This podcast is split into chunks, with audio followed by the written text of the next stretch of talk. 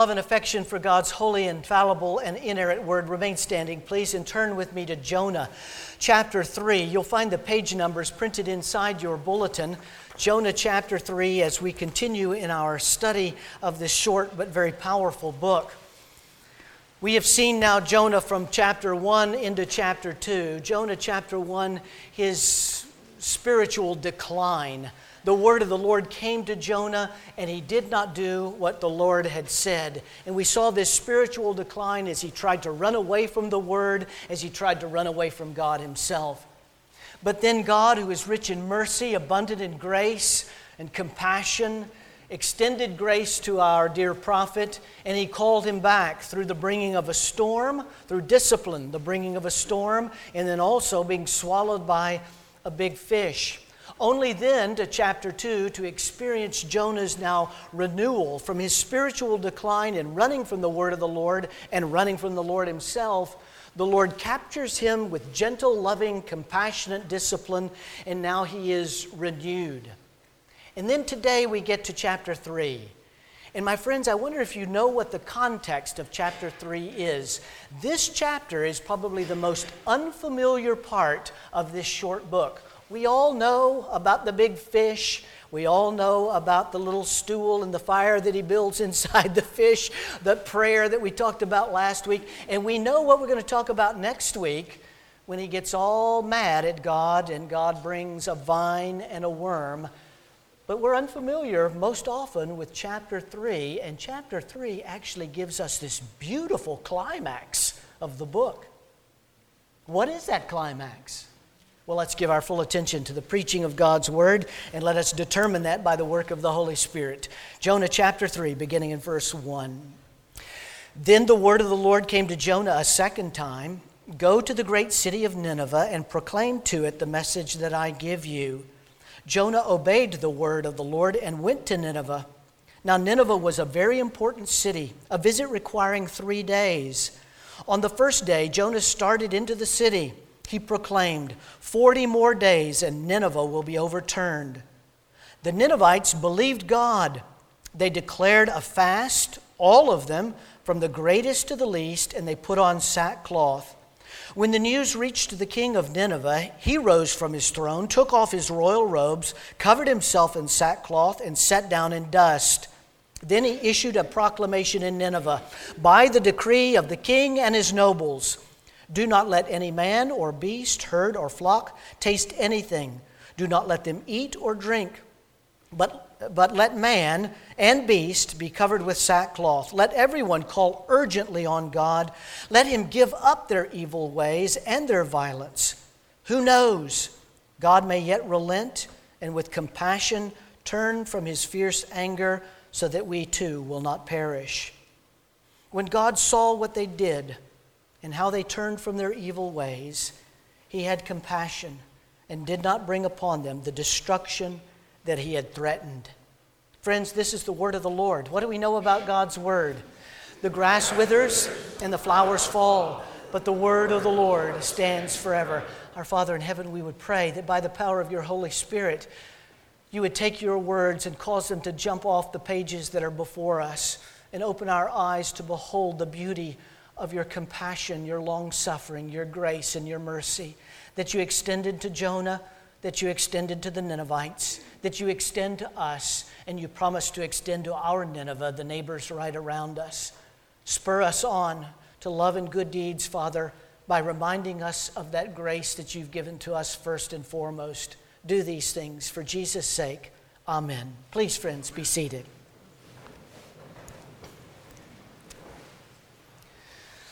Well, if you are a golfer, you uh, probably know what the word mulligan means. If you're not a golfer, let me just simply explain mulligan. A mulligan is a, a do over in golf. Now, a mulligan is not really in the rule books of the PGA, but each gentleman, as they step up onto the first tee, usually dis- determines what kind of mulligans they're going to allow. Some people allow one mulligan per 18 holes, one round of golf. Some people allow uh, a, mulligan on the front nine and a mulligan on the back nine. And then there's Howard Van Pelt, who takes a mulligan on every hole. Mulligans are not in the rule book, and yet they are determined by the individuals who are playing the game. It's much like the, uh, the Texan who went to Scotland because he heard about all the beautiful uh, golf courses over there, and he stood up on one particular tee box on a par three, and with all his might, he, he swung at the ball, and it took a great big uh, hack to the left, splash right into the water. He took out another ball, he dropped it, and then he swung again, and right up on the green, kaplump, about 10 feet from the pin. He turned to the Scottish guy, the caddy, and he said, In Texas, we call that a mulligan. The Scottish guy said, In Scotland, we call that laying three. Not everybody is familiar with a mulligan, but it is simply this it is a do over, but with this difference you get a do over because you're going to hit the ball again, and your intention is to hit it in the spot that you had originally intended to hit it in, but this time you are going to do it differently because you did not do that the first time. Jonah got a mulligan. Jonah got a mulligan, and he hit it the second time in a different spot than he did the first time. I typically, when I'm playing golf, take my mulligan when I'm on a tee box, and I've been slowed down by the people in front of me. I can't hit yet, so I have to wait till they move on. And while I am waiting, the team behind me comes up, and they're sitting there in their cart just a few feet away when I tee my ball up. And I can see, I can sense their eyes just glaring at the back of my head as I tee this thing up. This is the only reason I am not on the PGA Tour, is because I could not take the pressure of people watching me play golf. And I'll swing and I'll duff it. I'll top the thing. It won't even make it to the ladies' tees, and there will be comments from all the other guys that I'm playing with. And I'll say, okay, I'm going to take my mulligan, but in the back of my heads, friends, I know that this mulligan is not going to do me any good at all because these guys are still watching. And I know I don't trust the mulligan to be hit a different way, but in the same spot I originally intended. Jonah got a mulligan, but Jonah took care of that mulligan and he hit it differently than he did the first time. This is probably the most unfamiliar passage in this short book. And what this passage is, the climax that this passage gives to us is simply this that God pours out in abundance his compassion and His mercy and His grace to the point of salvation for those that are unbelievers.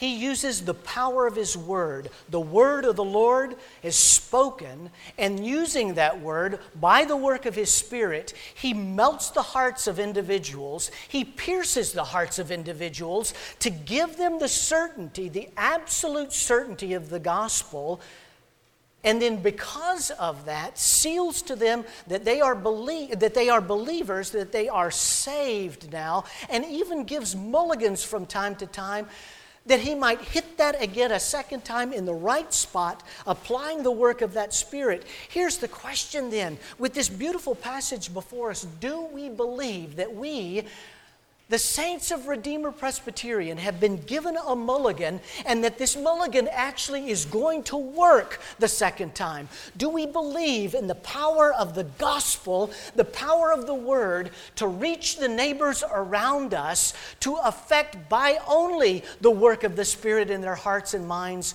salvation unto them? The most beautiful thing, friends, about this particular passage, listen, because here's grace. The most beautiful thing about this particular passage is this the gospel is applied by the work of the Spirit and the Word of God to the prophet long before it comes to the ungodly of Nineveh. It's not until Jonah experiences the moving of the power of God's word, he believes now the power of God's word by the power of the Spirit, who had not yet been indwelling in the saints yet because Pentecost Sunday had not yet come. But he believes in the power of the word. His heart has been pricked. It is like an arrow sticking him straight in the heart, his own filth, his own sinfulness, or as he later says, that the, the king says, evil ways in violence in, in verse, cha- or verse 8. He understands that of himself, and salvation grips him by the work, the power of the word, and the power of the Spirit. And now and only now is he able to take his mulligan and hit it differently and go to Nineveh to see the ungodly be given the gift of salvation. So I want to look at this passage this way the revival first that takes care of Jonah before the revival that takes care of the people of Nineveh. Chapter 3, verse 1, our passage. The word of the Lord came to Jonah a second time. It's the same thing of chapter 1, verse 1. The word of the Lord came to Jonah go to Nineveh and preach the gospel, preach the good news. And in chapter 1, Jonah doesn't do it. In his spiritual decline, he runs away. But in chapter 3, we have something different. His mulligan now. He goes to the great city and he proclaims it. He obeys the word of the Lord. The word of the Lord now comes to Jonah. But listen, get this. Jonah is not progressed forward. He should have already been in Nineveh back in chapter 1, right? The only progression, the only movement that is taking place this second time is now Jonah experiences the word of the Lord in his heart differently than he did in chapter 1, verse 1. So the word of the Lord now pierces the heart of Jonah to see his own sinfulness, to see his own violence and filth and turn from that in order now to respond. He has moved forward, but not so much in progress in his action because he already should have been there, but now the forward movement is in the change of his heart. The word of the Lord comes to Jonah, and then the word of the Lord is spoken by Jonah he makes his way, look at the passage there in chapter 3, verse 3 and 4. He makes his way into Nineveh. Nineveh is a, a very important city, and he begins to proclaim the good news. Jonah had already experienced, through the soft, gentle, gracious discipline that God gives him in chapter 2 inside the belly of that great fish he already experienced his compassion, the compassion and grace and mercy of God. He saw his sin for what it was. And seeing that sin for what it was, he realized the compassion and grace that God had bestowed on him to give him a do over. And now he desired that grace and mercy and compassion to be extended to the Ninevites, the very people that were responsible for taking Israel into captivity. But look what it says, verse 3, the end of verse 3. It's such an important city that a visit required three days. Now, don't, don't understand this to mean that it would take three days for someone to walk all the way throughout or around the city. That's not what it means. Here's the context of that particular day. An individual that was an important person or who had something to do in an important city met individuals at the city gate and they declared to the individuals their intent, what it was that they were coming into the city to do. And then they would make their way down to the Ramada Inn or Hotel 6 or whatever, and they would set up for the evening. And the individuals at the gate would then go to the political authorities, namely the king and his assistants, and say, So and so is in town, and we're needing to set up a, a, a time for them to meet with you on day number two. Day number two, then, this individual would appear before the king and would say, Here is my intent, what I desire to do in your city. And the king would say, Go, be well fed and pleased. And then on day three, the individual would arise, do the business that he said was his intent, and then exit the city and make his journey on to the next place. But look what Jonah does. Jonah comes in, verse 4, on the first day, and he says, 40 days, and then Nineveh is going to be overturned. He does not follow protocol. Why? Because Jonah understands the urgency of the preaching of the word. The word of the Lord had come to Jonah. You got a mulligan, Jonah. Now the word of the Lord is communicated through Jonah. And on day one, he walks into the city and he begins to declare the favor, compassion, grace, and mercy of Yahweh, our loving God. Now, we only have a summary of the account in chapter 3. We cannot understand this to mean that all they heard was 40 days and Nineveh will be overturned. And they said, Oh my goodness, okay, let us fast and throw on some ashes and some sackcloth. No, no, no. We only have a summary of the account. No doubt Jonah was giving his own story. I ran away from the word of the Lord. And I'm a prophet. That's my job. I'm supposed to speak for the Lord. And I ran away from the Lord, and He sent a violent storm. And I was sleeping in the belly of that boat. And then I got thrown overboard. And then I got swallowed up by a great big fish. And when I was swallowed up in that tight, cramped spot, not that great big chasm, open area, but I was in that filth and stench and all of that stuff, I recognized my sin. I saw my sin for what it was. No doubt Jonah is sharing, communicating his story. This gospel that I am preaching to you, Jonah is saying, is a gospel that has first been applied to me. So, my friends, listen, by way of practical application for us, the word of the Lord comes to us first and impacts us, convicts us, changes us to turn from our filth and our foulness, our love for the darkness more than the light.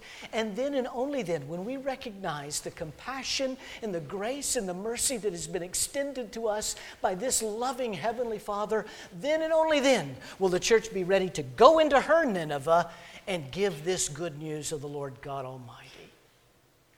The only uh, impact of change that we can hope for in Craig Ranch, our Nineveh right around us, is that this gospel has so gripped us and changed us.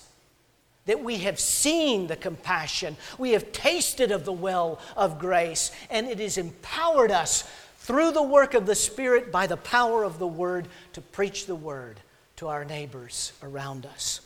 It first starts with Jonah, but then look, my friends you know, it flows out of Jonah. It's a conflagration. It can't be stopped. His, his, uh, his mulligan now becomes the very thing that he does. The word of the Lord comes to Jonah a second time. The word of the Lord now goes through Jonah to the Ninevites. And now look at the word of the Ninevites, verse 5. The Ninevites believed God.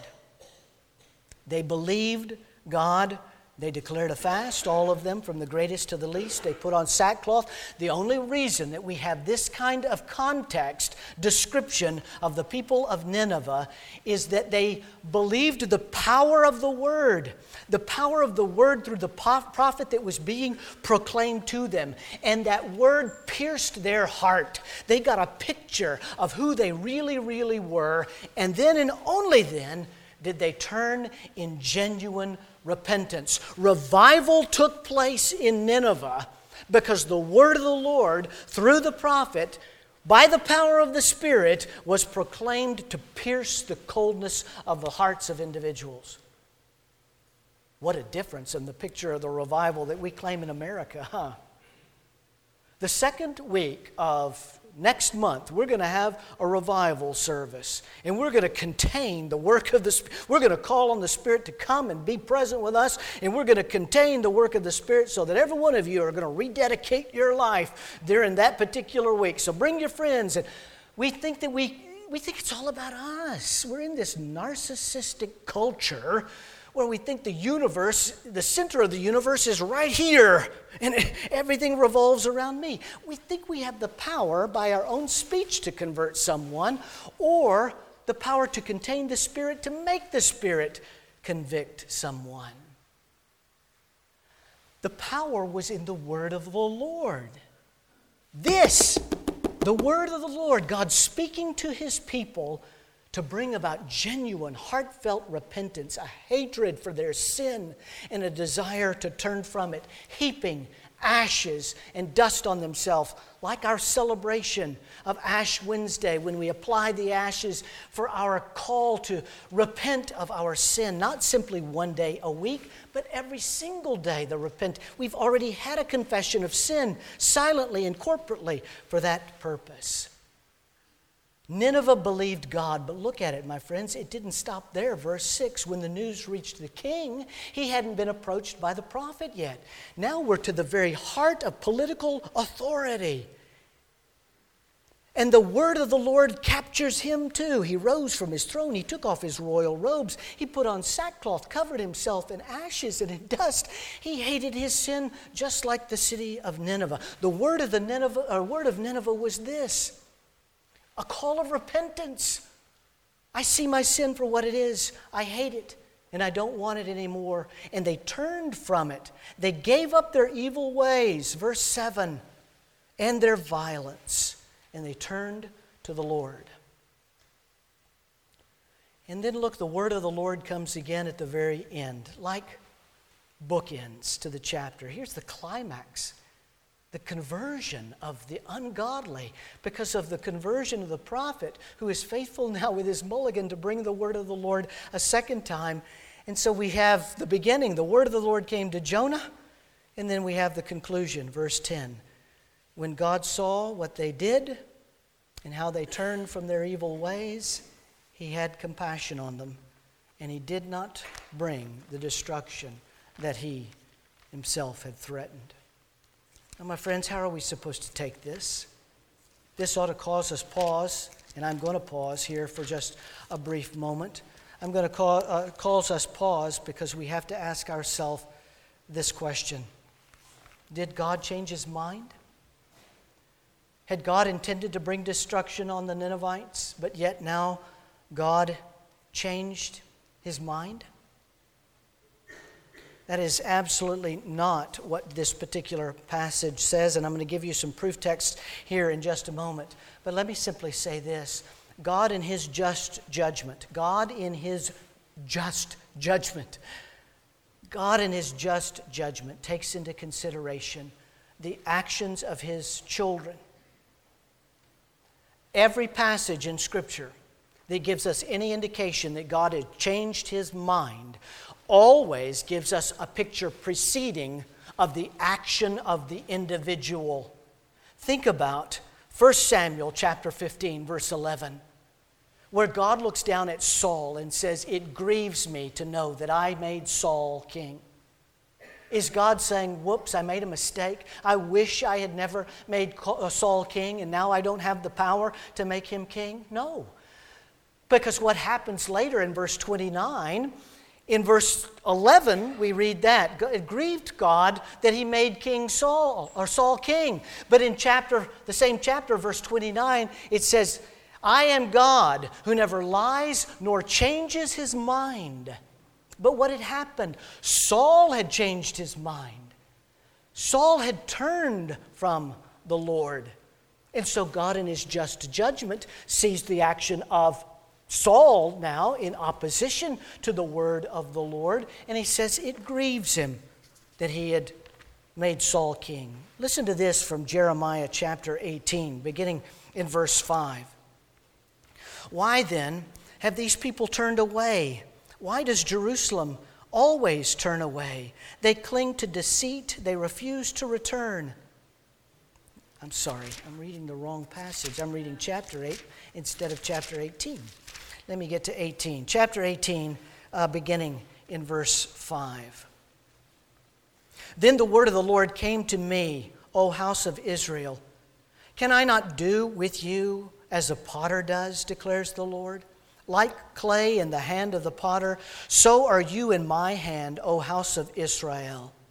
If at any time I announce that a nation or kingdom is to be uprooted, torn down, or destroyed, and if that nation is warned, repents of its evil, then I will relent and not inflict on it disaster. And if the, another, another time I announce that a nation or a kingdom is to be built up and planted, and if they do evil, in my sight and do not obey me, then I will reconsider the good that I intended them to do so far. What is he saying? He is saying in his just judgment, he takes into consideration the actions of the individuals. It is not God who changes his mind, it is us who change, either in denying the Lord and running away from him, or seeing our sin for what it is and clinging to his compassion and his grace. There were two thieves that were crucified next to the Savior, one of them perishing even now in all eternity, and one of them is today and every day with our Savior in paradise because one believed and one did not. God has not changed his mind, my friends he takes his just judgment into consideration in our actions. Nineveh was pierced in the coldness of their hearts at their own sin. Why? Because Jonah was pierced in his heart first at the coldness of his heart and his own sin. And because compassion and grace and mercy, the gospel had been working, worked in Jonah, he in turn then went to Nineveh, gave them the word of the Lord. The Spirit working with the word brought them to the place of repentance, and God looks around and says, Now I'm well pleased. In salvation comes to Nineveh. Can you imagine what that would look like for us right here? If we really, if our hearts were really captured over the, the filth and nastiness and ugliness of our sin, and we hated it so much that we turned from it. And then turning from it, we ran into our Nineveh and we gave them the word of the Lord, the very testimony of how God had worked that grace and mercy in us, salvation to the nation around us. That is the hope that God gives to us because of his compassion and mercy and because the power of the mulligan, power of the word, a second time to go and be faithful. All right, I can't end without one of those great, good uh, fire illustrations, right? When I was a fireman in Louisville, either the first in engine company or at least always the second in engine company had the sole responsibility of protecting the exposure.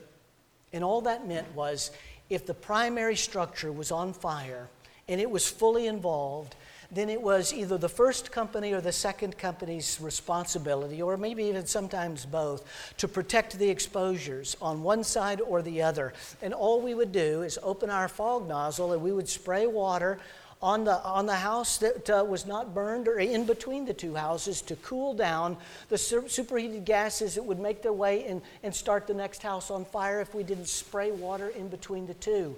And here's my point I wonder, friends, how many churches of the Lord Jesus Christ today are more about protecting the exposures by cooling down the interior walls of the place that's on fire with the gospel to keep it from spreading from any place beyond their own sanctuary?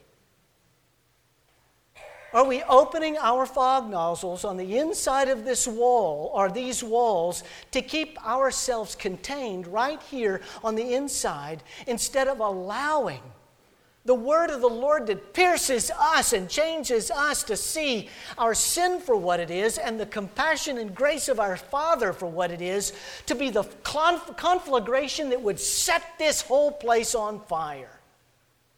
That's the power of the word of the Lord. We can't contain it, my friends. It's been worked in us. Now, by God's grace, and because He extends to us a mulligan, let us get into our Nineveh and preach the good news and watch Him call individuals savingly to Himself. Let's do it for the sake of the gospel. Let's pray. Our Father in heaven, Thank you that you have given us this gospel of grace. It's ours. We have a story. We have a story because you have visited us with your wonderful grace and mercy and compassion.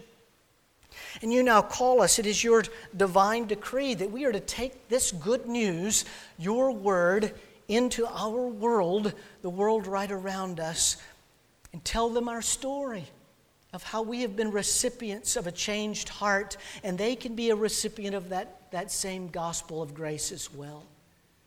Father, seal it to our hearts, please, today.